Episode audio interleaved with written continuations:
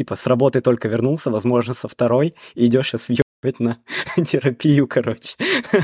После шахты, да? На психотерапию. Это все просто, всем подходит, всем надо. Приди на пять сеансов, потрать деньги и, и, и дальше живи полноценную жизнь, что до этого ты не жил полноценную жизнь. Краткосрочно, быстро, эффективно. Пять сеансов, и ты все, и ты забыл про сложности. Тоже может быть акт капиталистический, когда ты типа пришел, дал денег, и все. Ленивое создание, не, не вписался в рыночек. КПТ может быть вполне инструментом капитализма очень хорошим. Мечтайте, рискуйте, заправляйте кровать, да, топ-3 совета, которые помогут вам стать богатыми. Ты в своих проблемах виноват, у тебя не так чакра денежная настроена. Терапия — это на самом деле для белых и богатых. Это привилегия банально на информационном уровне. Эволюция так устроена. Или это все. Майк дроп.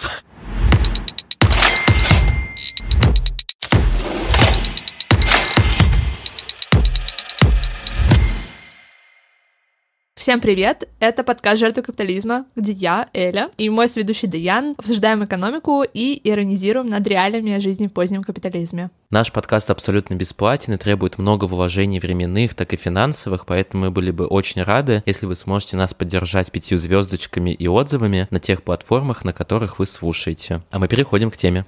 Сегодня у нас не первый выпуск с гостем, но, мне кажется, первый выпуск прям экспертом-экспертом, а именно с Иланом. А я сейчас дам да, слово ему, чтобы он представился, но в целом мы будем сегодня обсуждать психологию, психотерапию, потому что, о, как неожиданно, капитализм добрался и до этой сферы тоже. И я думаю, что вы прекрасно это видите, потому что эта сфера, да, превращается не только про помощь, не только про помочь себе стать Хотя даже вот стать лучше уже, да, такой капиталистический какой-то трик-момент. Поэтому, надеюсь, будет интересно. Иван, тебе слово, расскажи чуть-чуть про себя. Привет, я Илан, я психотерапевт в когнитивно-поведенческом подходе. И вот сразу хочется про капитализм и психотерапию. В принципе, современная психотерапия зарождается уже в рамках капитализма, а, в его самом расцвете. И идея прогресса, о которой ты говоришь, это как раз-таки капиталистическая идея. То есть э, идея того, что нам нужно как-то развиваться, нам нужно э, срочно как-то пофиксить проблемки, очень быстро порешать вопросы, которые падают на людей вообще с разных фронтов. Для этого развиваются, ну,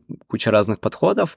Вот подход, в котором я работаю, появляется в 60-х годах в США и завоевывает рынок за счет своей какой-то эффективности. Сейчас правильнее будет сказать, что это очень хорошая маркетинговая кампания. На самом деле в когнитивную терапию вливают а, огромные средства, всякие страховые компании, не знаю, сколько корректно сказать про медицинскую систему США, но, в общем, это та тот самый подход, который сейчас в основном практикуется как краткосрочный и позиционируется как такой быстрый способ э, работать с расстройствами. Я не сразу в тему погнал быстро, я хотел пару слов вкинуть по поводу того, что... Нет, отлично. Как раз я тебя хотел спросить дальше про когнитивно-поведенческую, чтобы mm-hmm. ты чуть-чуть про нее рассказал, потому что мне кажется, а, те люди, которые плюс-минус знакомы, да, с психологией, с психотерапией, они как раз-таки вот больше всего слышат а, когнитивно-поведенческую направление, гештальт-терапию, да, закрой свой гештальт, закройте свой гештальт.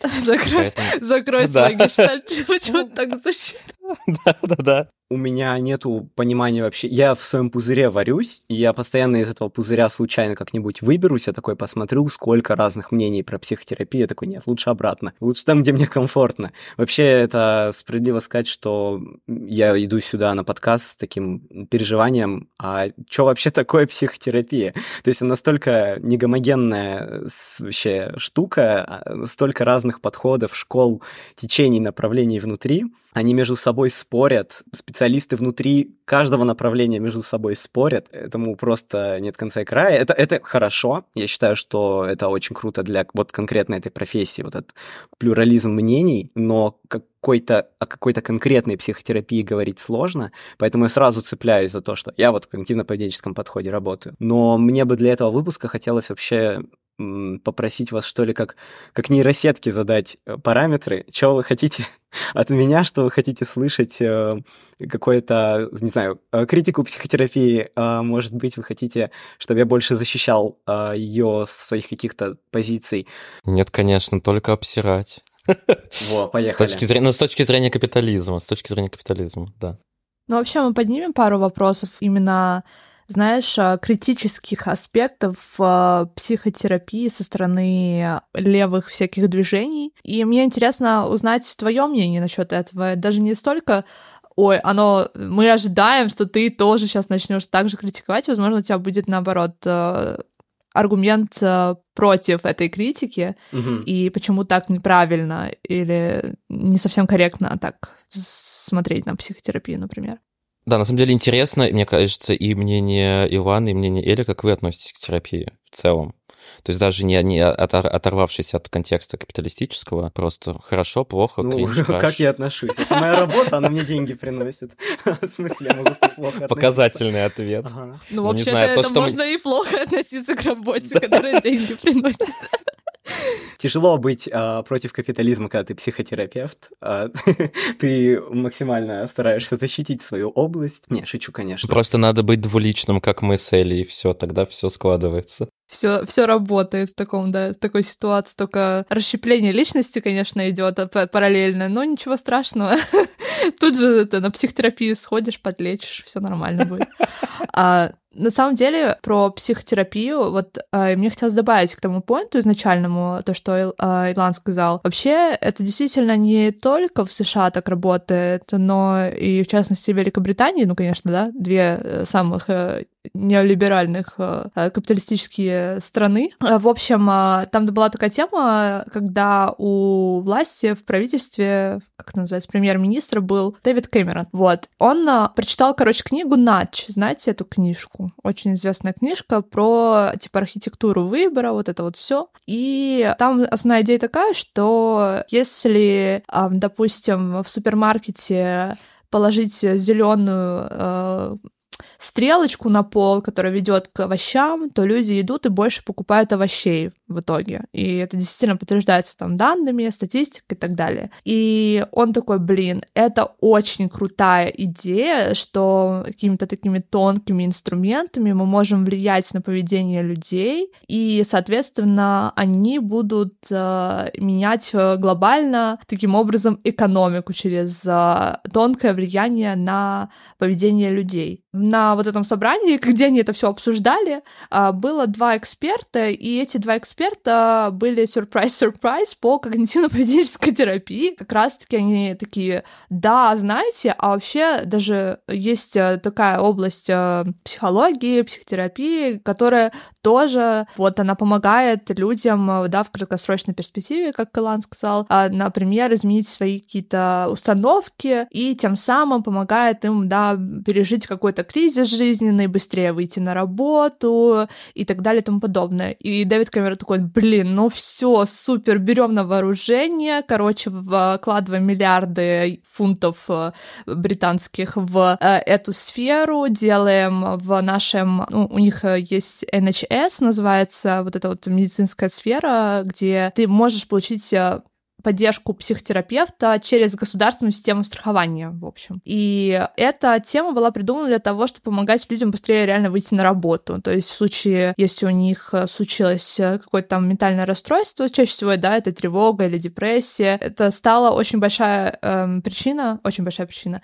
э, очень часто частая причина инвалидности, можно сказать так, что люди не могли просто работать, и им, соответственно, государство должно было платить социальные пособия. И они вот думали, как бы нам это решить, и, короче, стали решать это таким образом. Поэтому, конечно, когда речь идет о психотерапии, это очень большой ну, вопрос э, не просто вот этот индивидуалистический в стиле ой, ну, это про, не знаю, решение каких-то личных проблем, что-то такое. Это в том числе и политический вопрос. И, соответственно, конечно, makes sense задавать всей системе психотерапии тоже, насколько она, скажем так, является сообщником капитализма, и какой э, у нее есть потенциал в антикапиталистическом смысле. Потому что все-таки в конечном итоге, мне кажется, что мы в той или иной мере также используем какие-то приемы приемы когнитивно-поведенческой терапии, в том числе в нашем подкасте, когда мы говорим об убеждениях людей по отношению к себе, например, то, что да, лень а, — это тоже капиталистский концепт, который придуман для того, чтобы людей шеймить за то, что они, не знаю, не хотят делать что-то очень продуктивное и все в этом духе. Ну, то есть это тоже, как бы, мне кажется, очень похожий прием, и поэтому в этом есть очень большой антикапиталистический потенциал. Перед тем, как вот откликнуться про психотерапию, вопрос, как ты разделяешь вот этот э, маркетинговый трюк с когнитивно-поведенческой терапией. То есть это вроде как на терапию не похоже, здесь нету какой-то конкретной... Здесь есть какой-то маркетинговый запрос, это не совсем про терапевтический запрос для меня. Это скорее как психология, использующая... Да, это Ты имеешь в виду которая... Дэвида Кэмерона, его типа посыл да. вот этот? Да, да, да. Да, есть в этом такое, что это про рынок и про восстановление индивидов ну, то есть здесь плане... важно разделять, что они могут э, опираться на какие-то принципы mm-hmm. когнитивной психологии, может быть. Но смотри, я бы развел это просто как психология, она же разная бывает. Психология менеджмента, там, не знаю, психология чего, мар- маркетинга, да, и вот э, психология практическая, то есть психология, психологическая помощь, уже как психотерапия.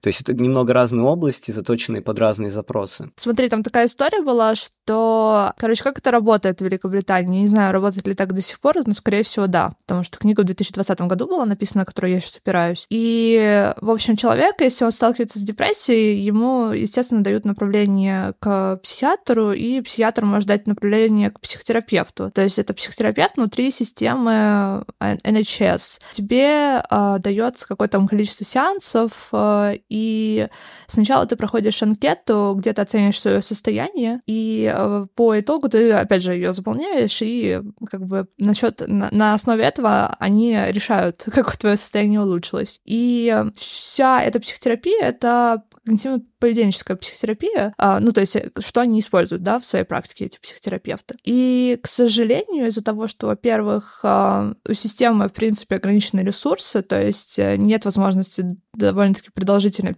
психотерапии в случае, если она необходима, то даже если у человека его состояние улучшилось там на несколько пунктов, но оно перешло, пересекло вот эту границу, когда ты считаешься уже работоспособным человеком, и что, ну, в принципе, ок, функционируешь, хоть и, может быть, еще можно было кучу всего сделать, но все равно. А, вот, э, во-первых, э, ну, люди, в принципе, э, из-за того, что вот это состояние могло для них измениться только на несколько пунктов, они не, не ощущали особого изменения после этой психотерапии, в принципе. Но статистически э, для системы это уже было достаточно, и они поэтому заявляли, что у нас тут такие результаты, людям становится поголовно всем легче, всего там пяти сеансов хватает и прочее, прочее. Ну, то есть здесь, да, вопрос, конечно, к э, execution называется, да, а, как это все исполнено, но и с другой стороны вообще, в принципе, к подходу, что вот это... Я уже просто не в первый раз это слышу, и на самом деле я знаю даже одну девушку, которая учится вот на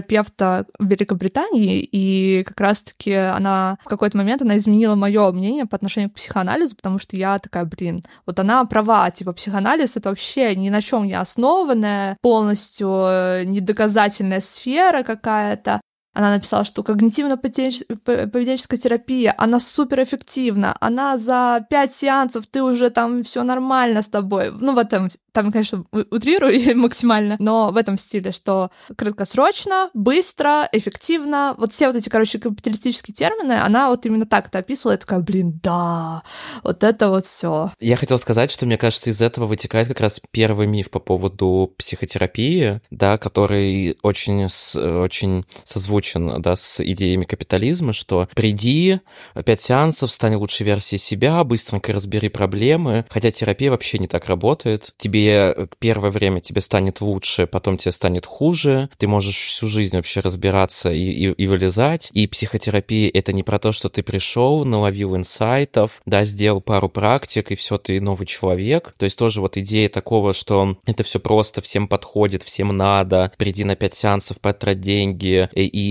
дальше живи полноценную жизнь, что до этого ты не жил полноценную жизнь. Вот мне кажется, это максимальный скам. И, конечно, там я, я сам, я в, в схемотерапии, это типа продолжение, да, такое какое-то от, ответвление когнитивно-поведенческой терапии, и мне как бы супер нравится, мне супер этот подход подходит, вот, но это не то, что ты типа пришел раз-два и ушел. Ну, тут еще, знаете, много зависит, опять же, от запроса и от э, подхода. Я вообще соглашусь, что есть, есть проблемы, которые стоит ограничить во времени терапии. То есть есть проблемы, которые действительно, они такие уходят куда-то там за горизонт, ты их действительно копаешь каждый раз, ты что-нибудь для себя выносишь или не выносишь, и тоже с этим как-то остаешься. То есть какие-то, знаете, назовем их проблемы личностного роста, скорее. Вот они реально безвременные, и я бы не стал, ну, какие-то требования к этому предъявлять. Людям иногда такое нравится, людям подходит. Почему бы тогда не ходить в терапию сколько хочешь, сколько тебе это дает э, поддержки, сил, какой-то опоры. Другое дело, когда есть э, речь о расстройствах, да, есть проблемы, которые именно психологически ярко выражены, что вас прям вот вы идете по врачам, ходите, не можете понять, что с вами происходит, вам говорят, нет, это вам в терапию, в психотерапию. И вот здесь действительно есть некоторые протоколы, которые помогают дойти до результата за ограниченное число сессий. Разумеется, это не про то, что пять сеансов, и ты все, и ты забыл про сложности. Не знаю, я такого не видел. Пять сеансов это чрезмерно мало. Но вот если говорить про какие-то конкретные там ОКР, панические атаки, тревожные расстройства, депрессия, имеет смысл ограничивать эти проблемы во времени, чтобы понять вообще, действует ли то, что мы применяем, действует ли подход, который мы пробуем. Если не действует, то надо либо менять стратегию, либо менять, э, не знаю, терапевта. Слушай, а я хотела тебя спросить, а что ты хотела рассказать про философскую базу и медицинскую историю развития КПТ? Да-да-да, а, вот, тогда скажу так, КПТ вообще, ну, сложно выделить какую-то одну конкретную философскую базу, все таки она подгоняется под то, что было нужно нужно на тот момент, на момент ее развития. Сейчас когнитивная поведенческая терапия – это зонтничный термин, то есть из нее исходит много поднаправлений, как Диан сказал, это еще и схемотерапия, это э, другие поведенческие основанные терапии. Но вот если говорить про классику КПТ, то она очень много вдохновения черпает в философии стоицизма античной Греции. Речь идет про философию стойков, основной даже тезис вынесен как э, основа метода когнитивной когнитивной терапии, что наши мысли влияют на наше самочувствие, да, не, мы не реагируем на внешний мир непосредственно, мы реагируем на него через вот это преломление в нашем в нашем сознании, в наших мыслях, и затем у нас появляется некоторое количество интерпретаций, выводов, которые обуславливают наши эмоции. Да, я, например, э, вижу, как человек э, там, не знаю, просит э, подачки на улице, я могу подумать о том, что это, наверное, какая-то ленивое, ленивое создание, что не, не вписался в рыночек, и я испытаю пренебрежение, а могу подумать о том, что сколько факторов на самом деле обуславливают вот такое вот состояние, и сколько на самом деле рисковых факторов могут подвести любого из нас под его быт, и тогда испытаю сожаление, возможно, солидарность, и моя реакция будет совершенно иной. Поэтому принцип э, стоический, да, наши мысли обуславливают нашу реакцию, он, по сути, перетянут в когнитивную терапию как основной чуть ли не тезис. Очень хорошее видео вот вышло последнее на канале Philosophy Tube. Эбигейл размышляет о том, как стоицизм может быть, она его преподносит в качестве инструмента, как он может быть использован во благо, и она рассказывает про ту когнитивную терапию, которую она проходила во время своей депрессии, как э, изменение ее мыслей о себе и о жизни помогло ей выбраться из того болота, в котором она была.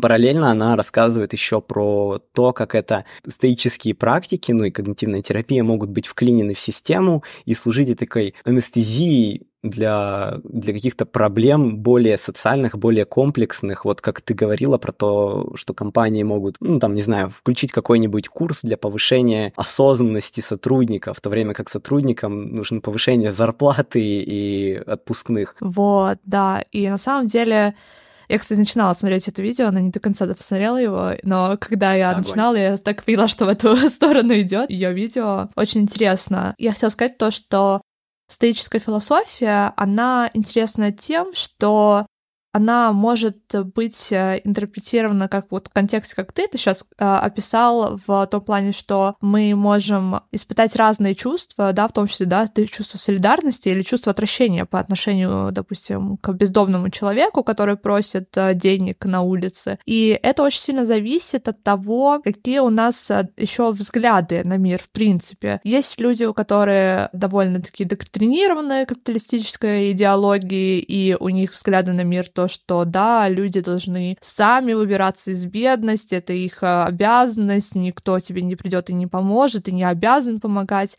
А есть люди, которые больше те, люди, которые, надеюсь, слушают наш подкаст, которые так не считают, и что, в принципе, вот само вот это убеждение, откуда идет убеждение, да? Как будто бы вот здесь есть тоже такой момент, что э, все равно некоторые убеждения на фоне, они все-таки способствуют тому, какие у нас еще чувства будут потом возникать. И, соответственно, получается так, что КПТ может быть вполне инструментом как и капитализма очень хорошим. Соответственно, тебе могут с помощью КПТ также еще больше тебя доктринировать в капитализм, скажем так. В зависимости от того, какой тебе э, психотерапевт попадется. О, ну да. Хотел, да. Хотела тебя сразу, э, точнее нас, перенаправить вот в сторону того, какую роль играет психотерапевт э, в психотерапии. Я только хотел добавить, извиняюсь, свои 5 копеек по поводу того, что я согласен. Но типа когнитивно-поведенческая схема и так далее, они же глобально основываются на том, что э, в, начиная с детства в тебя на фоне твоего окружения закладываются какие-то дезадаптивные штуки. Они накладываются из семьи, из ближайшего окружения, друзей, общества э, и так далее, и так далее, которые в итоге формируют в некоторой степени твое сознание, и то в итоге твой, твой респонд на какие-то вещи. И, конечно, в этом плане идеология в мире, да, капиталистическая, некапиталистическая, она очень сильно влияет. И да, не сказать, что это вещи какие-то, которые, ну, часть вещей, которые они тектонические больше никогда не изменить, но высокая вероятность того, что если бы не было каких-то установок, таких вдалбливающихся к нам в голову капиталистических, то, может быть, и количество проблем, которые в итоге человек сталкивается, было бы гораздо меньше. Ну, не гораздо, но меньше. Ну, все, ничего не добавишь, слушай. Да, ну, я с вами согласен, поэтому как будто не могу что-то вклинить. Но я бы просто обозначил, что КПТ это такой, это, для меня это больше про инструмент. То есть есть э, подходы, которые больше делают ставку на философию. А, например, рациональная мотивная поведенческая терапия это одновременно зарождающаяся с КПТ, даже с классическим КПТ-бэкой. Ой, эта информация, наверное, слишком, специ... слишком специальна для широкого слушателя. Но вот параллельно, да, зарождающийся рэпт э, подразумевает уже готовую философию. То есть такая, э, такой стоицизм, адаптированный для современности, можно сказать. И КПТ для меня это все-таки больше про инструмент, который можно использовать во имя разных вообще целей, во имя разных э, каких-то убеждений философских в том числе. Давайте перейдем как раз-таки к теме доступности, да, терапии. Окей, мы обсудили, Не, подожди, что... подожди, мы Нет? сейчас а, мы перепрыгнули. Мы хотели поговорить про роль а, про специаль... психотерапевта. Психотерапевта. А я, ну, я хотел все, все вместе. Это роль, ну, доступности и доступности а, качественных окей, специалистов. Да, да. Ну, вообще, у меня поинт был изначально о том, что, ну, знаете, сейчас э, очень, э, мне кажется, в нашем пузыре, опять же таки, потому что я не могу сейчас э, экстраполировать эти выводы на широкую, да, общественность, мне кажется, это не совсем а, релевантно для, не знаю, всего там российского общества условно, но вот для русскоговорящих людей, а, таких молодых, а, всяких креативных, позитивных, психотерапия стала в какой-то мере нормой. И, по крайней мере, тех людей, которых я раньше фолловила, ну, которых все фолловила, потому что я больше не могу смотреть на популярных блогеров, они просто, ну, поголовно все пошли на психотерапию в какой-то момент, причем вот это произошло, ну, буквально как-то одновременно, как будто бы. И еще, знаешь, speech, и они все такие, я сегодня делюсь своими инсайтами.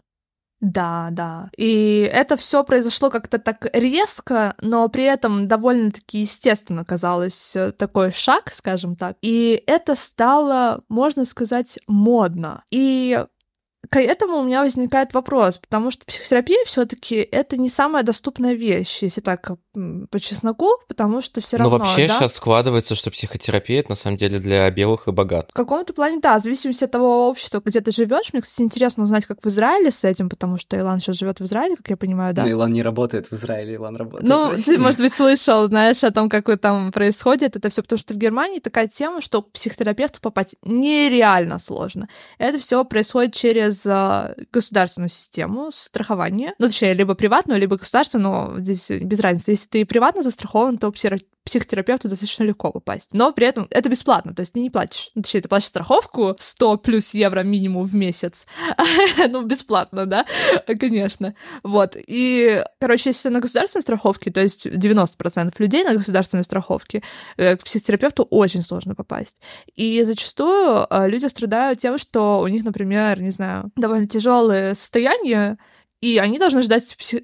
приема к психотерапевту год, э, если они хотят бесплатно попасть в кавычках, либо пойти самостоятельно заплатить деньги, но это очень дорого. В сравнении с Россией, конечно, это вообще нереально дорого. И когда я услышала цены, я такая думаю, блин, в России еще не все так плохо. Но, опять же таки, я говорю со своей, наверное, перспективы. Человек, который зарабатывает а знаете, я где-то даже видела статистику, точно не знаю, может, я напишу сейчас, но, типа, люди, которые зарабатывают больше 70 тысяч рублей в э, месяц в России, это э, чуть ли не 20 или 30 процентов самых богатых людей в России. Ну, то есть, понимаете, насколько все плохо в плане зарплат. И все они в Москве. Да, да, ну или в Питере, там, в Екатеринбурге. Ну, в общем, суть в том, что, если так подумать, отдавать психотерапевту от двух тысяч э, до, не знаю, пяти тысяч или больше даже в неделю, э, там, не знаю, в две недели, это далеко не всем доступно. И, соответственно, у меня такое, ну, знаете, короче, какое-то немножко отторжение от того, как э, люди, которые, типа, очень привилегированные, как будто бы абсолютно не видят вот этого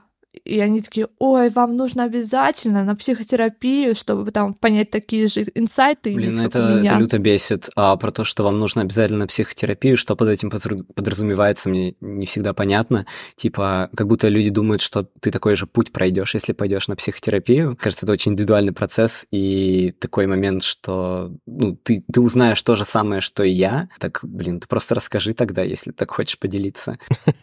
Этот тип мем, а, типа, люди, которые говорят про психотерапию, типа, let uh, results speak for yourself, or for yourself, for themselves. Ой, не видел, не видел. Можно Потому что, да.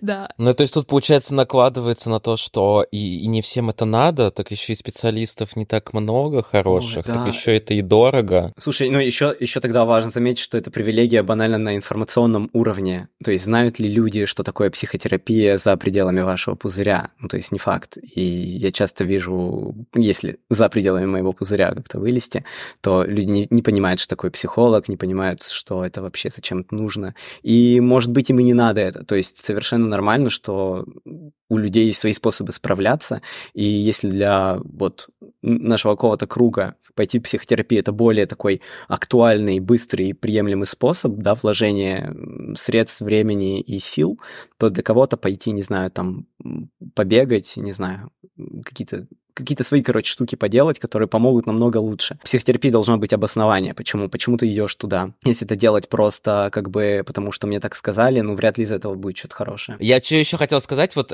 э, я хотел просто добавить к тому, что э, вот мне тоже, мне не нравится стереотип и то, что вот э, богатые, успешные, те, которые ходят к психологу, все продвигают это, что это вот лучшая вообще история, вы придете, все проблемы решите, станете лучшей версией себя. Это так не работает. Во-первых, зачем вам становиться лучшей версией себя? Оставайтесь не лучшей версией себя. Может а во-вторых, блин...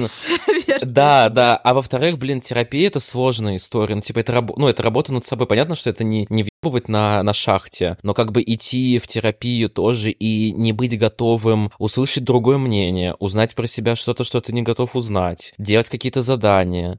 Но, блин, мне кажется, что это может быть тоже зря потрачено. Это тоже может быть акт капиталистический, когда ты типа пришел, дал денег и все хочу отметить, где Дэн говорит про, терапию, про терапию это работа. Тоже недавно с коллегами размышляли о том, что работа достаточно такой капиталистический термин. Блин, ты типа с работы только вернулся, возможно, со второй, и идешь сейчас въебать на терапию, короче. После шахты, да? На психотерапию. ну, вряд ли. Но, короче, как метафора, тоже к ней есть вопросики, типа, почему это, почему это должно осмысляться как работа? Может, может это какой-то иной тип вообще взаимоотношений, зачем это подгонять под работу, как минимум для клиента? Это интересный вопрос, на самом деле, потому что, ну, про, про понятие работы. С одной стороны, мы можем говорить о том, что работа — это, типа, inherently, э, внутри этого понятия только капиталистический мотив, но, с другой стороны, работа существовала как бы за пределами капитализма. И, возможно, у нас как бы есть даже, возможно, возможность есть о том, что, о том, чтобы реклеймить работу и распространять ее на не за то, что ты получаешь деньги, а там, где вкладываются какие-то усилия. Понимаете, о чем я? Ну, просто забавно, что работа, на самом деле, всегда, когда ты, если ты хочешь назвать что-то безумно сложное, тяжелое, что тебе не приносит удовольствия, что ты тратишь время, хотя, может быть, и не надо, вот это называешь работой. Типа, дети — это работа, отношения — это работа, психотерапия да, — это да, работа. работа. Ну да, это интересный вопрос, но он такой э, неоднозначный, конечно. Про вот э, то, что Даяна описывала, то, что это ну, достаточно непростое занятие, скажем так, назовем это так. Есть очень много даже данных о том, что люди зачастую предпочитают э, просто пойти к психиатру и получить медикаменты, вместо того, чтобы идти на психотерапию, потому что психотерапия эмоционально очень требующая как бы занятие, где тебе нужно очень сильно включаться в него. То есть тебе нужно действительно хотеть э, квалитативно, да, типа изменить э, отношение к каким-то вещам. То есть тебе нужно будет все-таки предпринять какие-то усилия. А капитализм, он больше про простые решения, это через акты потребления. То есть, с одной стороны, да, это может быть, если у тебя очень много денег, у тебя есть возможность прийти к психотерапевту, отдать ему условное количество денег и, ну, типа, посидеть, не знаю, постараться что-то себя выдавить э, и уйти, и потом рассказывать всем своим друзьям, потому что я хожу на психотерапию, типа вот как показатель статуса, то да, это тоже можно рассматривать как потребления. Но с другой стороны, потребление иногда все-таки стоит рассматривать более, типа, гру- грубо, скажем так, более в лоб, типа, это когда ты что-то покупаешь и принимаешь, ну, то есть буквально потребляешь, вот. И да, вот потребительские решения на самом деле более популярны среди некоторых людей в некоторых контекстах. Мне еще кажется, что если говорить про хороших, плохих специалистов, мне интересно очень сильно мнение Ивана по этому поводу. А, короче, я наблюдая там за, на Ютубе, в ТикТоке и так далее, есть много терапевтов, которые также очень сильно упрощают все, ну, психологию и реакции человеческие. И, например, э, вот я обожаю... У меня просто недавно друг, который пошел в терапию, и он вот сразу начал говорить э, вот этим психологическим языком через два сеанса после, и он такой, что-то... Я обиделся, а нет-нет, нельзя нельзя обидеть кого-то, можно только самому обидеться. Установка, что вас не могут обидеть, вы сами оби- обиделись. Если вы ревнуете, это, пробле- это, это, это, это, это ваше что-то внутреннее, и так далее, и так далее. И вот это такое упрощение. Но на самом деле это как бы тысяча, вариантов может быть, почему вы чувствуете так или, или, или иначе, вас реально могут обидеть, и вы реально можете послать как бы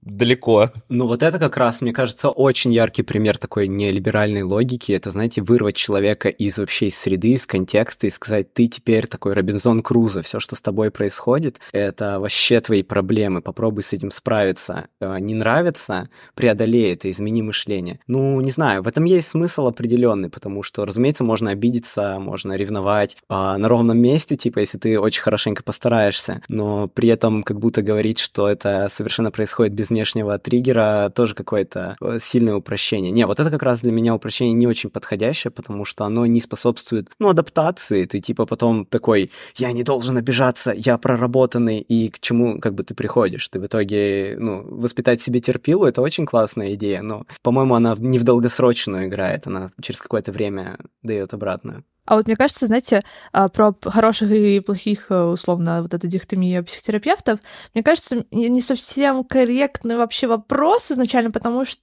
а, есть какой-то медицинский, э, точнее, не медицинский, а научный идеал, да, как э, вот хорошая, да, что такое психотерапия. А есть, как работает просто система. И говорить о конкретных о психотерапевтах, мне кажется, это опять же таки мы индивидуализируем проблему. Mm-hmm. То есть а, нам нужно смотреть, как работает в целом система, и насколько часто это встречается вообще в принципе структурно, потому что... Да. вот есть э, этот гэп между индивидуальным опытом, особенно когда опыт хороший, да, когда тебе как раз-таки попался тот самый хороший психотерапевт, или как ты оцениваешь, да, что такое хороший психотерапевт который удовлетворил какой-то там твой запрос. А с другой стороны, в, на структурном уровне может выявиться совсем другая картина, и людям, которым, которые столкнулись с хорошим опытом, им очень сложно поверить, что это на самом деле так, но ведь у меня же хороший опыт. И мне кажется, что как раз-таки вот эта вот упрощенческая тема с тем, что да на самом деле это вот все в тебе, как бы ты, ты вот только можешь изменить свои мысли. Только когда ты изменишь свои мысли, изменится мир вокруг тебя. Вот это вот все, что начать нужно с себя. В каком-то плане я с этим согласна, но с другой стороны, опять же таки, происходит деполитизация вообще всего.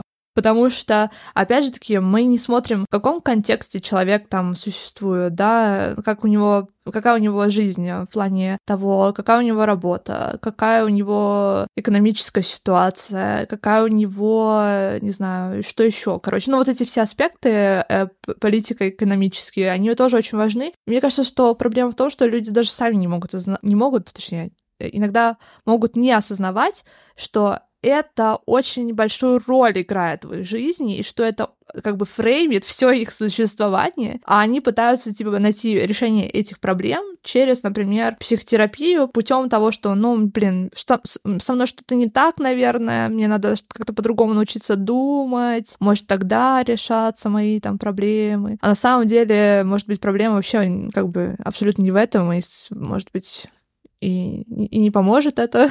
Не, я очень по этому поводу соглашаюсь, потому что, мне кажется, для терапевта важна некоторая чувствительность к контексту, чтобы помогать. Ну, ты не можешь взять, если человек приходит и жалуется на то, что все очень плохо, ты не можешь взять вот это все очень плохо и сказать, ну, типа, приводи вот это все очень плохо, мы, мы, мы его исправим. То есть ты работаешь через этого человека. У тебя нет другого субъекта, чтобы на него повлиять, если это, конечно, не групповая терапия или не какой-то там тренинг в ну, корпоративной какой-то структуры. Короче говоря, ты всегда работаешь с конкретным человеком, но мне кажется, вот эта чувствительность к тому, что на самом деле контекст задает определенный ряд проблем. Я сейчас возвращаюсь к той, тому примеру, который Даян привел по поводу, ну, если ты обижаешься, то это ты типа думаешь как-то не так. Мне кажется, э, мышление тоже, если мы работаем с мышлением, мы его меняем в соответствии с тем, как, э, какие есть альтернативы и какая вот среда сейчас. И, возможно, окажется так, что альтернатив более хороших для этого человека нет. И обидеться это супер ок, или там испытать ревность это супер ок вот для его,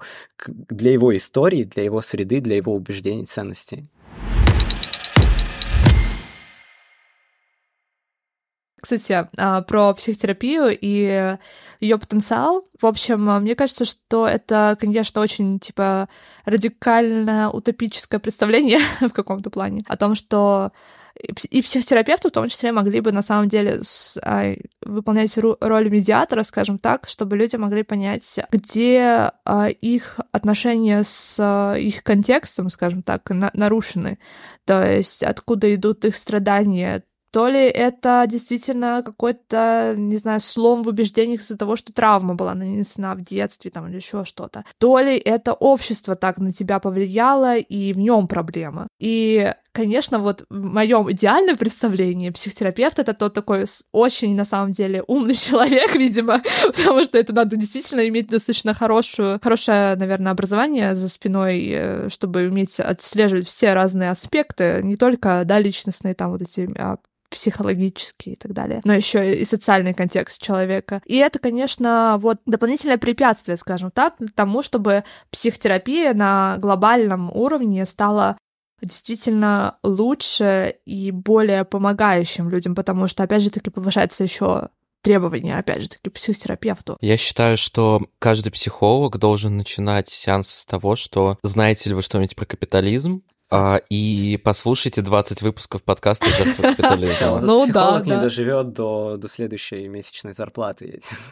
Я думаю, что это очень отталкивающие вопросы. Ладно, эм, хочу откликнуться на вот момент, который Элина говорит. Я, наверное, я не знаю, с какой стороны зайти, но я прям не согласен про то, что психолог должен. Я такой сразу, так, чё?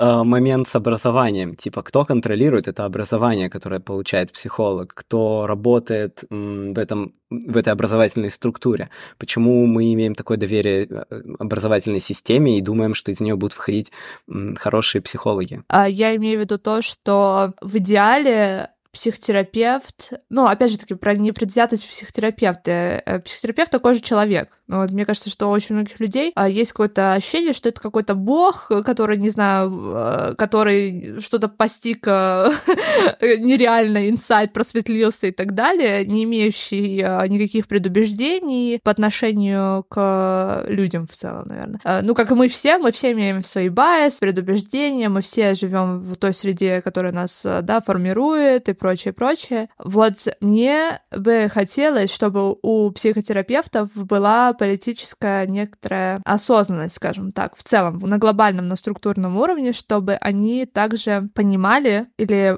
получили какие-то инструменты отслеживать где их идеологические какие-то аспекты формируют их, например, суждения то, что они дают э, человеку потом в качестве, да, допустим, какой-то, ну не то что истины, но в стиле вот то, то, что мы говорим, что э, как тебе вопрос, да, задают, тебя тоже как-то фреймят каким-то образом. О, да, о, да. Ну да, это как раз ты подходишь к такой штуке, как непредвзятость или предвзятость психотерапевта. Я хочу про это поговорить на самом деле. Но вот момент про образование, он мне, он мне как бы известен изнутри. Я вот сколько не обучался, я скажу, что из формальных каких-то знаний, из формальной учебы, я вынес крайне мало. То есть, кроме хорошего сообщества, я думаю, что не вынес ничего, и образование, которое формирует для себя психотерапевт, веро... ну вот в моем как-то кругу, в основном это то образование, которое он сам себе устраивает, и, может быть, обращается к какие-то каким-то дополнительным источником. То есть я бы не сказал, что хороший психотерапевт — это очень образованный терапевт. Мне кажется, слишком много факторов влияют на то, что мы называем хорошим психотерапевтом. В первую очередь, это субъективное восприятие того, кто проходит психотерапию. Для большинства, ну, ладно, не для большинства, не знаю, для какого-то количества людей я окажусь плохим психотерапевтом для какого-то количества людей я окажусь хорошим психотерапевтом, просто потому что случится тот самый матч, типа у нас какие-то совпадения в коммуникативных стилях, какие-то совпадения во взглядах, и мы типа можем работать из-за этого. Я, знаешь, что думаю, вот э, популярная женщина, типа психотерапевт, психолог на YouTube, Вероника Степанова, вот, она, как по мне, Блинару. она мне не, она мне не нравится, но я считаю, что если она кому-то... Мне кажется, это просто, знаешь, типа мем.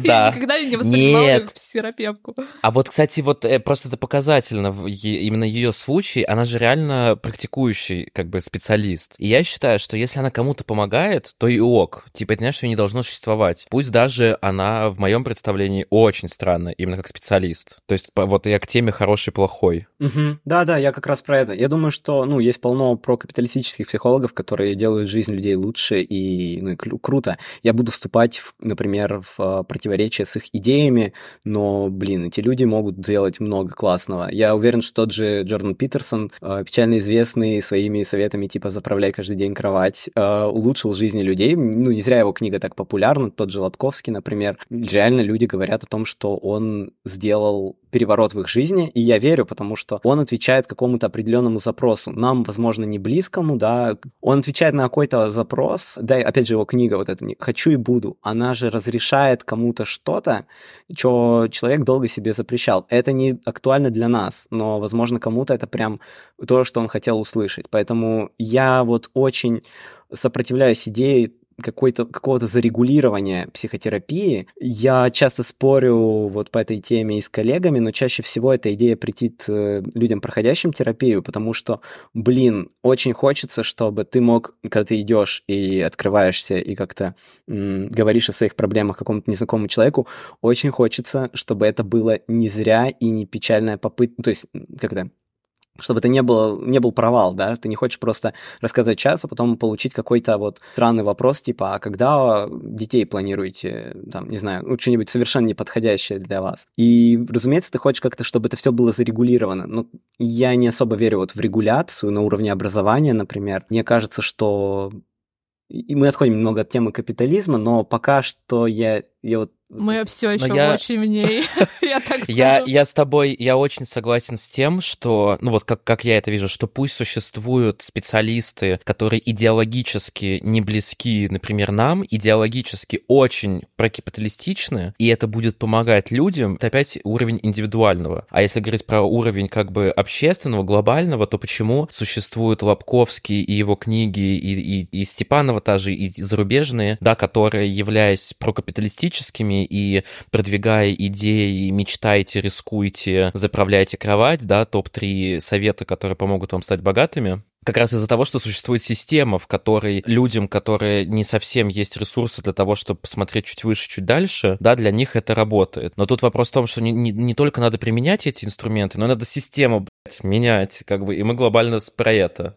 Я вынуждена абсолютно не согласиться с тем, что э, сферы не, не нужно регулировать и нужно максимально делать их свободными от вмешательства какого-либо, потому что образование, если его не регулировать, э, мы получаем э, на самом деле очень плохие результаты в том плане того, как вообще функционируют э, школы, образовательные институты и так далее. Я могу на примере сказать про Германию. Здесь есть э, система школ, которые такие очень, типа, супер прогрессивные, там учат всяким мастерствам, э, и там нет оценок, и все, ну, всякое такое, знаете, вот именно из новой какой-то вот э, сферы образования. И какое-то время они были очень неурегулированы, и там расцвел нацизм в качестве преподавания, чтобы вы понимали. То есть любая сфера, она не может быть деполитизирована, потому что мы, когда мы говорим про дерегуляцию, мы говорим о том, что мы деполитизировали систему, потому что, да, ну, там само как-то что-то нормализуется, оно само как бы решит, да, к сожалению, Если так мы не говорим работает. Про, про регуляцию, то мы должны говорить о том, кто это регулирует. И я, за, я с тобой согласен по поводу регуляции, я за то, чтобы эту систему регулировали сами терапевты, потому что то, что сейчас происходит с этическими комиссиями, как это, э, ассоциациями, этическими комиссиями, например, ну, в России, это, это печальная штука. Это не то, что прям... Это, ты не хочешь быть под этим контролем, если ты знаешь, что это больше навредит твоим клиентам, если ты будешь руководствоваться теми советами или теми примерами, которые там сейчас могут быть, например, эм, ну, форситься какими-то э, главами вот этих структур. Ну, подробно, подробнее не буду, потому что это слишком специфичная тема. Блин, интересно, потому что я, это, это немного звучит, я не говорю, что это так, типа а, бизнес должен сам регулировать бизнес, потому что чиновники не понимают бизнес.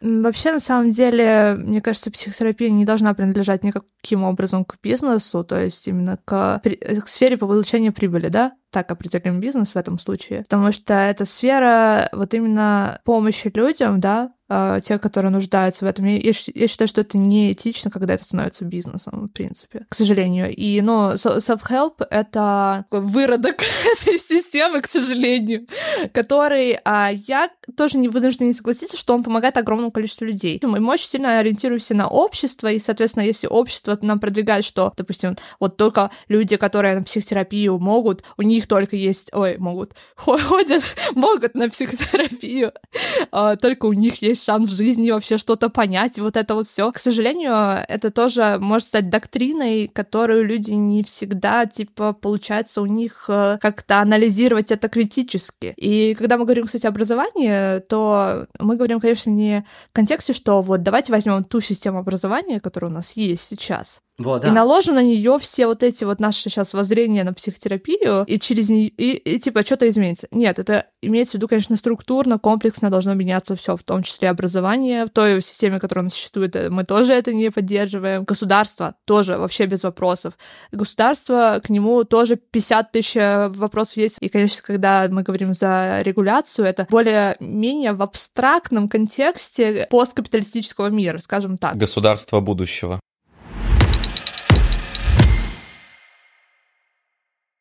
А вообще, мне хотелось поговорить про чуть по такую более легкую тему, а, про то, что Даяна уже начала, therapy speak, да, то, что когда, типа, друг сходил на два сеанса к психотерапевту, и он такой, мне ценны твои переживания, и вот это вот все, и начинается какой-то, типа, как будто бы ты с психотерапевтом разговариваешь. Я еще хочу добавить пример. Тот же друг, он, короче, пошел там на пару свиданий с девочкой, и что-то ему как бы, ну, не совсем зашло, да, и он решил ей написать сообщение с, по совету психолога, обсудив это, ну, как вот это вот расставание. И там вот это, знаете, как в ТикТоке, то, что советы, как надо расставаться, из разряда... Сейчас, сейчас я тебе зачитаю цитату из статьи uh, Selfish or Self-Care называется. Короче, там цитата. Затем на ТикТок начали появляться... Uh, в ТикТоке на ТикТок. Uh, в ТикТоке начали появляться шаблоны того, как расставаться с людьми во имя заботы о себе, наиболее заметными из которых было видео клинического психолога Арианы Брандолини из Нью-Йорка, которым она рекомендовала использовать фразы такие как «Я оценила наше время дружбы, но мы движемся в разных направлениях в жизни. У меня больше нет возможности инвестировать в нашу дружбу. Ее совет был раскритикован зрителями за то, что он был бессердечным и звучал как HR-меморандум, что подтверждает, что терапия теряет свой блеск, когда мы оказываемся не на той стороне. Вот это в переводе так звучит цитата. Да, вот там что-то типа того, что у меня нет ресурсов на то, чтобы вкладываться, я ну, не хочу, типа, я хочу использовать ненасильственный язык с тобой, и поэтому, ну вот да, все в таком духе. Блин, сейчас вспомнила, извиняюсь, оф топ ну, относительно оф топ потому что это в тему все равно. Как я помню, что твоя мама присылала тебе ТикТок, где, типа, там просто фраза вот из этого therapy speak, и она там в стиле, ой, там, извини, я надеюсь, что я не, там, не тревожу Надеюсь, тебя. твои слова не покажутся манипуля... Надеюсь, мои слова не покажутся тебе манипуляцией, но если ты в ресурсном состоянии... Ты 500 тысяч раз, видимо. Да. Блин, ну это, это на самом деле смешно, потому что в каком-то плане... Да, наверное, так видят нас э, люди, которые вне псих- психотерапии. Не, ну мне кажется, это сейчас... Ну, короче, я объясню, что происходит. Я сразу хочу спорить, потому что такой, ну не всегда же так. Как будто копируется какая-то форма, и на самом деле это считывается. Ну, то есть ты видишь, что человек говорит то, ну, например, посылает, но посылает это, знаете, по психологичному. Он говорит, похоже, ты нарцисс. И это типа, значит, пошел ты, типа. Ну, как бы он просто заимствует форму и перекладывает ее на повседневный язык. Мне кажется, что это заметно. Это после нескольких употреблений становится вообще повсеместно заметно. И скорее, ну, если говорить про какую-то психологичность, то это же про принципы. Про то, что ты можешь, например, понять, что, окей, в этой ситуации я, я как-то хочу поблагодарить человека. Ну, не обязательно это делать словами, которыми которым, ну, в общем, которым пишутся популярные книги по self-help, да. Но вообще от этого сложно избавиться. Я по себе скажу, я, я, я очень много говорю психологическим языком, вот этими всякими фразами, потому что когда ты часто это используешь, но просто это, ну, тоже забавно отслеживать, наверное, к этому. И что, типа, это не панацея, и это не, как бы не всегда работает в личностных да, отношениях. разумеется, это просто замена одних слов другими. То есть это не всегда про создание чего-то принципиально нового. Если, если да, есть такое мнение, что ты просто начнешь говорить, заменяя обычные слова слова психологизмами, то ты просто, ты просто другой язык сейчас используешь, но используешь те же термины. Про язык вообще, на самом деле, это более комплексный вопрос, потому что все таки использование каких-то диагностических понятий в языках, в том числе нарциссизм, да, или, ну, мы что мы говорим часто очень, про травму, СДВГ, границы. Не, я сейчас не говорю депрессия. про диагнозы. Не, ну да, вот депрессия, кстати, интересное слово, потому что оно довольно распространено вне клинического контекста. То есть очень часто люди депрессии описывают абсолютно все, что происходит в этом мире. В степени может быть и близмом, да, мне кажется, если всем ну, да, раздавать да. диагнозы. И... Ну, да, да, мы уже говорили на менталке, типа то, что идет расширение, как бы включение большего количества людей в диагностические категории и так далее. Сейчас просто я хочу прям исключить эту тему немножко, чтобы не уйти в нее слишком глубоко. Мне хотелось сказать то, что есть на самом деле много разных языков, и я частично начинала говорить об этом на прошлом эпизоде, но мне не получилось до, до конца сформировать, точнее, вывести мысль, при том, что у нас есть много языков одновременно, которые существуют, но иногда бывает такое, что какой-то занимает какое-то доминантное положение, и а, вот это доминантное положение, а, психотерапевтический язык или биомедицинский язык, а, он также в какой-то плане влияет на наше восприятие людей. Вот это тема с тем, что тебя могут как бы послать, но заву завуалированно. И мне кажется, есть в этом какая-то опасность того, что люди, которые в целом очень сильно внутри этой всей системы, и для них очень привычный психотерапевтический язык, они могут действительно воспринять это не в как послать, ну, не как то, что человек тебя послал, а как то, что он делает абсолютно все правильно, да, это, опять же таки, ну, какой-то, наверное, факап с моей стороны, мне надо проработать mm-hmm. это, пойти к, снова к психотерапевту, и, например, бывает... Короче, там был тикток, потому что твой друг, э, который использует вот этот therapy speak, э, когда у тебя умерла собака, и, типа, он такой, слушай, ну, извини, но мне нужно удалиться из этого контекста, твоя травма, а тут, значит, травма дампинг происходит, а я не могу это слушать, выслушивать, и вот это вот все. И, ну, типа, это смешно, с одной стороны, но с другой стороны, когда тебе такое может сказать твой друг. Блин, очень да. А, мне на самом деле здесь слышится еще такой момент про как, э, какая-то роль экспертности. Если ты те же слова обличаешь в психологизмы, то еще какое-то время понадобится ну, тому, кто слышит это все, да, распознать за этим, расшифровать языка такого сверху, как будто. Если я говорю о том же самом феномене, например, блин, да что ты там решайся, да, я говорю, попробуй откинуть синдром отложенной жизни, и типа такой дум... и ты начинаешь задумываться о каких-то штуках, как каких-то сущностях, которые у тебя э, как будто присутствуют, и это действительно пато- больше патологизирует, как будто тебе какое-то сейчас э, экспертное знание спустили, и это не просто мнение, а это еще чем-то научным подкреплено. Когда ты говоришь э, терминами научными, у тебя повышается credibility практически автоматически. Credibility, типа как доверие к тебе, да? То, что ты автоматически воспринимаешься практически автоматически людьми, да, на таком массовом уровне, скажем так. Не все, возможно, э, а, так реагируют, но как, что ты говоришь правду, хотя на самом деле за твоими словами не стоит ничего абсолютно. И вот тоже очень важный э, момент с тем, что что меня жутко бесит, это немножко вот реально автоп. Очень часто я слышу и в подкастах, и в видео, и э, иногда даже в книгах такое бывает, что человек пишет, исследования доказывают. Какое исследование? Приложи эту ссылку на гребаное исследование. Да даже исследования, господи, ис- исследования часто как берут их даже, ну, там какая-то интерпретация, которая, может быть, вообще не годится. То есть одно дело провести исследование, проверить, чтобы оно было там супер валидно, там еще чтобы выборки каждый раз там были разные и повторялось это из раза в раз. Нет, этого ничего не надо. У нас есть интерпретация этого исследования. Столько раз вот это вот доказано используется и по отношению к исследованиям. И еще мне нравится, знаешь, что смежно? Эволюция так устроено. Или это все. научный какой-то. дроп. Около научный какой-то тезис. Блин, я угорал по эволюции, не знаю, там в 11-10 классе, читал там Докинза и все подряд, но эволюция, к эволюции сейчас в мире психотерапии притягивается абсолютно все. Ты сейчас испытываешь, а, там, не знаю, придумай какое-нибудь чувство, не знаю, там... Зависть.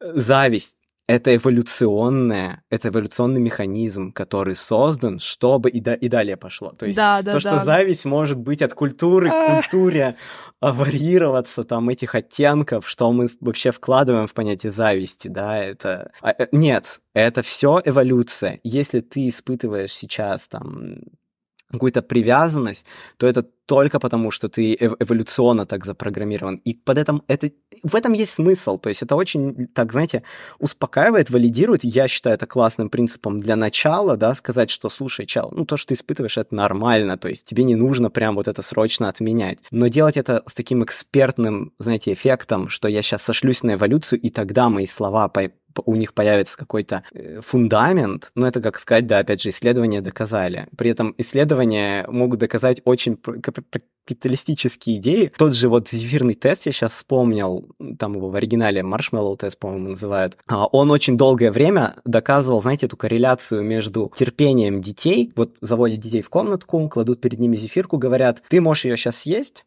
а можешь подождать, когда я вернусь, там он возвращается взрослый, сон через 5-10 минут, я не помню, и тогда ты получишь две зефирки, ну там еще одну. И типа для детей это много, дети сидят, ждут, я не помню там какой возраст, по-моему, до пяти. Они сидят, ждут, и, значит, некоторые срываются, идут, кушают зефирку. И, о, это исследование такое длительное. Там через 20 лет вернулись, посмотрели, куда эти дети поступили, в каких работах они там работают. Ну вот это все, зефирка определила все. Да, потрясающая корреляция. Ты в детстве, в твоя, э, твоя, э, ты терпишь в детстве, ты готов, а, знаете, это ин инвестировать в, в, в ожидание, и ты, короче говоря, приобретаешь успех через эти 20-30 лет. Но ты поделай этот эксперимент еще пару раз, попробуй на разных выборках, посмотри на свои интерпретации, не предвзят ли ты как исследователь. И ты заметишь, да, что там вообще-то терпение развито от социального класса к социальному классу по-разному. Дети из бедных семей внезапно э, терпят намного меньше, потому что у них э, нету ощущения, что эта зефирка дольше пролежит, если они ее сейчас не съедят.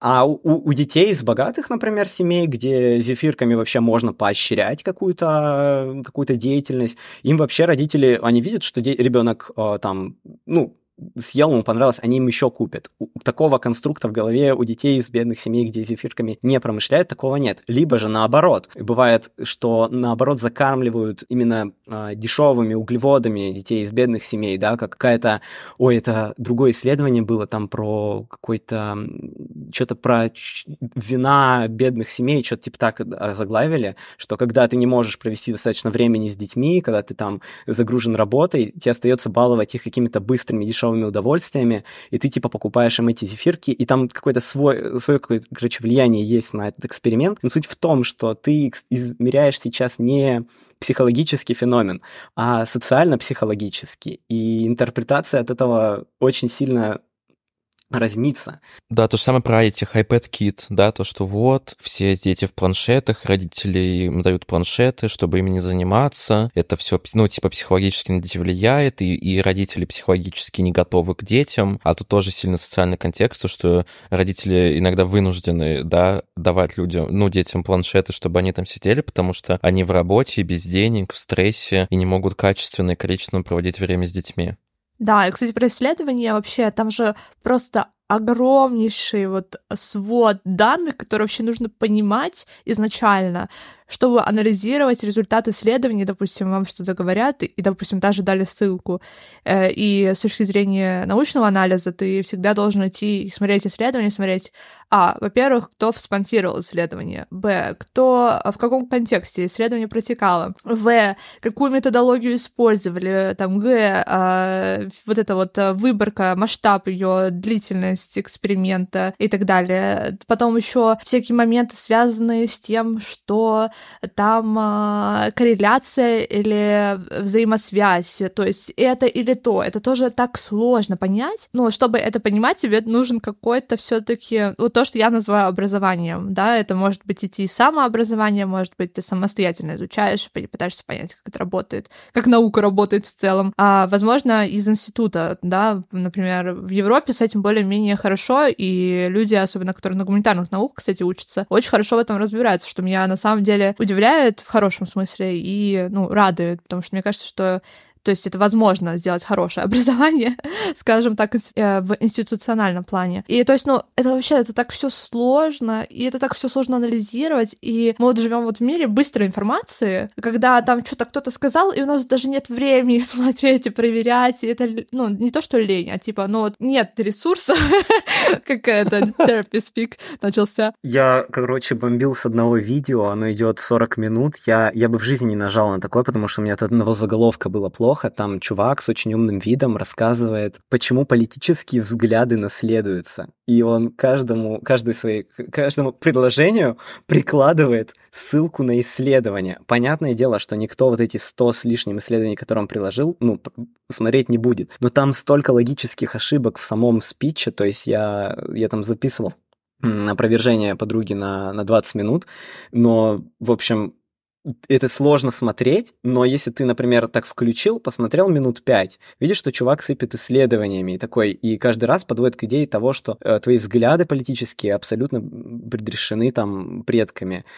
Ну, можно закрыть это видео и ты даже как будто и не хотел в это сильно погружаться, но вот какое-то пустое пространство в голове заняло вот эта мысль, и потом она будет проявляться каждый раз, когда эта тема всплывает. Ее надо будет еще опровергнуть перед тем, как что-то новое положить. То есть э, так закрепляются вот эти самые предубеждения, просто, просто потому что оно создает иллюзию правдоподобности. Вот то же самое мы с Элей хотим видео на YouTube снимать, и там одна из идей, из идей ролика — это реагировать на всякие как раз-таки тиктоки и рилсы и видео вот таких людей, которые с умным видом, ссылками на исследования говорят какие-то прокапиталистичные И поэтому у меня вся сохраненка сейчас в Инстаграме, она вот как раз-таки таких роликов, и поэтому в предложке еще, ну, что алгоритмы, очень много всего вот такого. И это жесть, конечно. И я могу прекрасно понять, когда ты постоянно это смотришь, да, что у тебя это все откладывается, потому что это все звучит так как бы как, как песня на самом деле, потому что красиво стелят, но это под собой, ну, полнейший трэш. Это вообще, да. И причем это очень сильно зависит от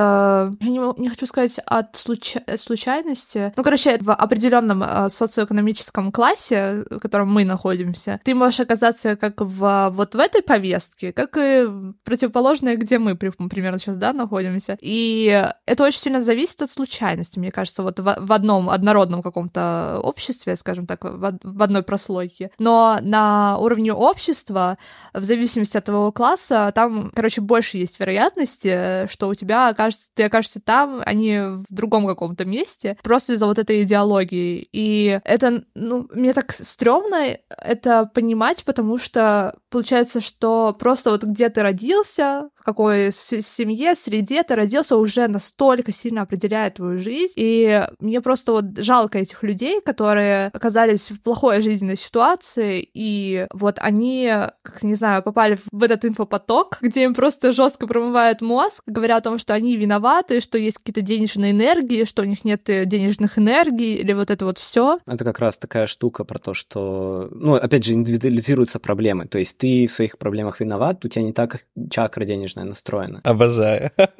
А можно, можно вопрос из разряда, почему мы не можем напечатать больше денег? Вот в идеальном мире будущего, антикапиталистичном, где все классно, психо психология все еще будет существовать? Или ее потребность как бы закончится, если это идеальный мир будущего? Я вообще не знаю, то есть э, как будто давайте доживем. Ну, то есть, не, я что-то не беспокоюсь по поводу этого. Ну, не будет так круто. А это как э, такая тема, что если она будет, то значит на это есть запрос, и ладно, пусть, ну, это круто. Если нет, то нет запроса, тоже круто. То есть, почему?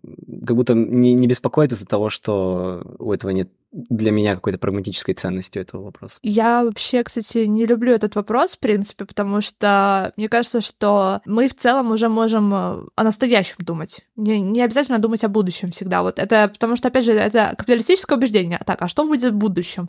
Так, а как это будет, будет в будущем? А давайте подумаем, что у нас сейчас уже есть, да? Когда мы говорим о психотерапии, то я не считаю, что ее нужно отменять, и психология, в принципе, это очень важный раздел в том числе для всего левого движения. Отменять это все не имеет смысла, но важно очень понимать, куда идеология проникла, да, и где она существует, в каких э, ипостасях, скажем так, и что она может принимать форму психотерапии в том числе, и это тебе может преподноситься как нечто объективное. Вообще, всегда самый большой takeaway, мне кажется, это то, что все-таки пытаться учиться мыслить критически в том плане, что не, не стараться не доверять всему каким-то таким вот моментам важным, да, в плане того, что когда вам говорят, вам нужно делать так. Нужно поставить вопрос, почему так человек говорит, типа, зачем мне так делать? Ну, то есть, короче, как-то мыслить э, немножко критически, немножко с недоверием. Отсюда можно прям завернуть к тому вопросу, который мы оставили без внимания. Ты спрашивала про предвзятость, непредвзятость. Или ты не так это формулировал, но суть была в том, что даже вопросом терапевт может зафреймить, да, вот я приводил пример например, а когда детей планируете, ну, что-то в этом роде, это может быть совершенно не к месту, продиктовано просто каким-то убеждением, не знаю, витающим из культуры репродуктивного насилия, условно. Что-то вот человек считает, что так должно быть, такое благо. И вот эта вот идеология, которая толкает терапевта на вопросы, она априори не может быть непредвзятой. Это, знаете, как... А у меня раньше была метафора, как идеология — это как воздух, типа ты им дышишь, но ты его можешь не замечать. Но вот, э, опять же, с Philosophy Tube мне больше понравилась идеология — это как анус, ты редко его видишь, а редко замечаешь его у других до тех пор, пока у тебя не возникнут с ним проблемы. Короче. А, это, мне кажется, а, момент, который супер важен для, для терапии, потому что если терапевт не осведомлен о своих каких-то предубеждениях, о своей идеологии, ты не можешь быть априори осведомлен о всех своих убеждениях, но ты как бы стремишься к этому. Если думаешь, что ты задаешь непредвзятые вопросы, тогда начинается проблема. То есть я думаю, что это ок. Предвзятые вопросы — это ок. Мне кажется, предвзятость даже ок. То есть сложно мне представить терапевта, который не беспокоится о судьбе, там, не знаю, человека, который напротив него. Мне кажется, правильнее понимать непредвзятость, это скорее как не такую высокую заинтересованность, чтобы она сильно влияла, например, на выбор человека. То есть ты ты ему предоставляешь пространство для маневрирования, которое, например, ему не предоставят там не знаю, друзья, которые все-таки связаны с этим человеком и сильно э, зависит их жизнь от него. Но все-таки это не про непредвзятость, это про какую-то локальную незаинтересованность, а непредвзятость как таковая, она, э, мне кажется, вредное убеждение, которое мешает терапии. Как будто психолог и клиент обитают в каком-то вакууме на сессии, и никакой опыт от психотерапевта в него не просачивается. Но это же полная ложь, потому что ты не можешь даже задать вопрос, если на тебя не влияет твой опыт. Вспоминаю текст один, который Славой Жижик, мне кажется, писал. Он говорил о том, что про идеологию. Э, диалог идеология, когда люди говорят, что мы не идеологизированы, читай, мы объективны, мы не предвзяты, они на самом деле как раз-таки предвзяты, и они как раз-таки не объективны. Они просто в доминирующей идеологии живут, и это им позволяет не чувствовать сопротивления от других каких-то идей. А вот в тот момент, когда человек говорит, что я предвзят, условно, он понимает свою предвзятость, он как раз-таки от нее в этот момент и освобождается в каком-то мере, потому что самое важное качество — это тоже уметь наверное, видеть эту предвзятость в каком-то плане. То есть не то, что ты такой должен от нее полностью избавиться, каким-то стать идеальным человеком, ты не сможешь от нее избавиться. Вот это вот тоже важно понять, что пытаться максимально отследить ее, но все же принимать, что ты человек.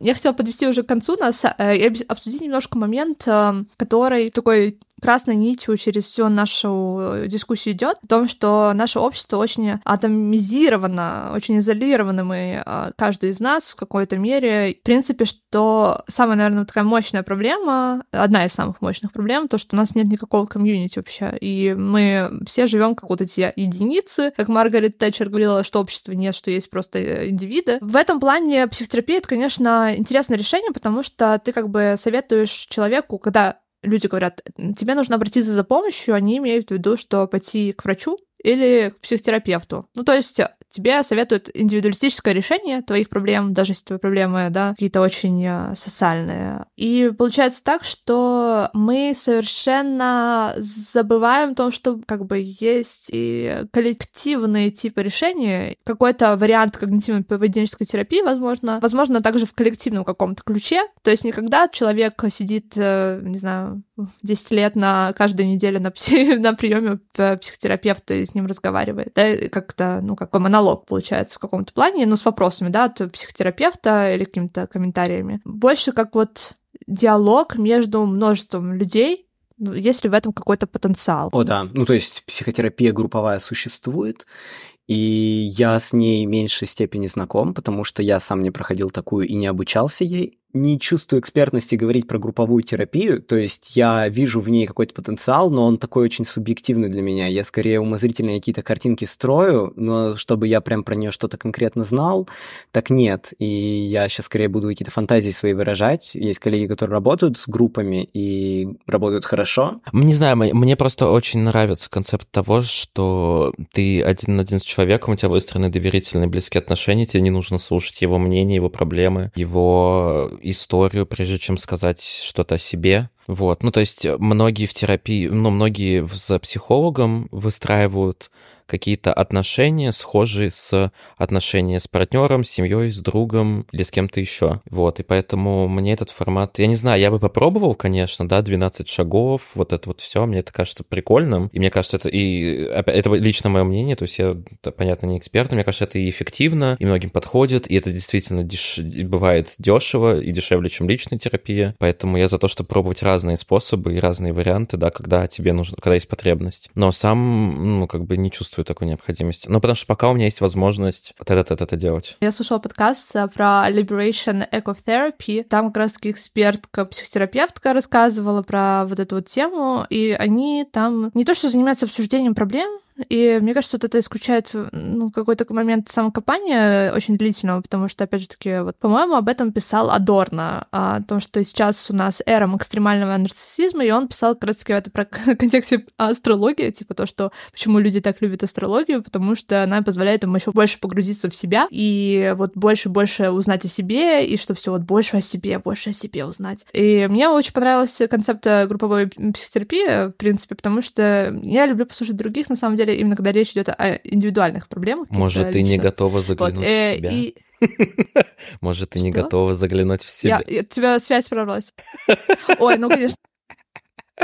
Знаете, вот вообще прикол в том, что что мне вообще очень помогло вообще из многих моих жизненных ситуаций, когда мне было, ну, типа, отстойно, это как раз-таки уйти, немножко уйти от себя и заняться, погрузиться, например, в общество и в социальные Избегание, проблемы. избегание.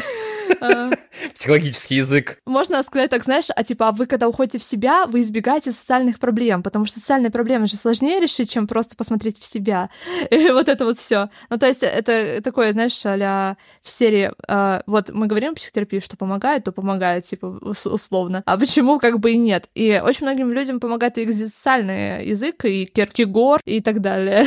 Я думаю, что это просто про разные штуки. Есть некоторые штуки, которые действительно лучше решать в компании, да, в компании других людей, которые могут по этой теме иметь свое мнение. Ты можешь наблюдать, как они справляются с проблемами, и просто, что у них такая же проблема, это уже достаточное знание, чтобы чувствовать себя чуть более лучше, да. Ты смотришь, что я не один такой. Но про то, что что должна ли терапия прямо видоизмениться в групповую, точно так не считаю. Мне кажется, что у индивидуальной терапии есть большой потенциал дать человеку то пространство даже для себя, если мы уж говорим, что это про, про конкретную личность, мы даем ему пространство для себя, чтобы потом он себя чувствовал лучше в компании, например, какой-то. Я даже так могу это закрутить. Помимо групповых штук, мне нравится, короче, есть еще истории в Москве, по крайней мере, есть всякие типа я не знаю, как это правильно назвать. Люди собираются, те, которые чувствуют себя одиноко, и они там обнимаются. Это все не насильственно, не токсично, не интимно. И мне кажется, это прикольно. Это вот как раз-таки, когда тебе одиноко, ты не чувствуешь себя как комьюнити, ты можешь прийти к людям, обняться с ними, поговорить. Ну, это типа около психологическая история. Мне психолог про это рассказывал. говорит, что немного клиенты участвуют в этом, им очень нравится. Может быть, такие штуки, как один из вариантов. Просто психотерапия, мне просто интересно именно с той позиции, что мы, мы все-таки не можем удалить как бы себя из индивидуалистического общества в том плане.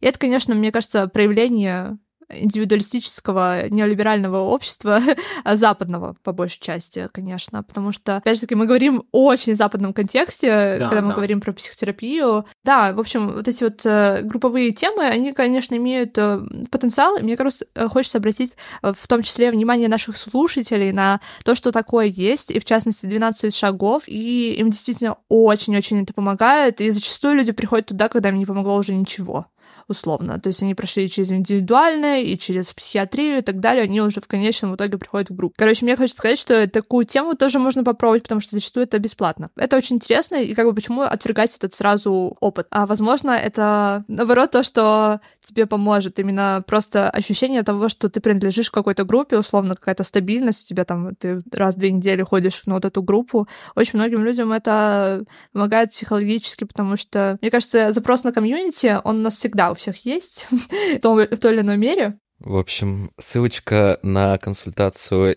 Илона в описании. Опять ты Ой, неправильно извини, пожалуйста. Не-не, я окей. На самом деле на иврите это из Израиля имя, поэтому здесь Илон звучит. Да, да, отлично. Спасибо, что были с нами в этом выпуске. Обязательно, пожалуйста, ставьте лайки, репосты, шеры и так далее. И будем на связи. Всех обняли, подняли, поцеловали. Пока-пока.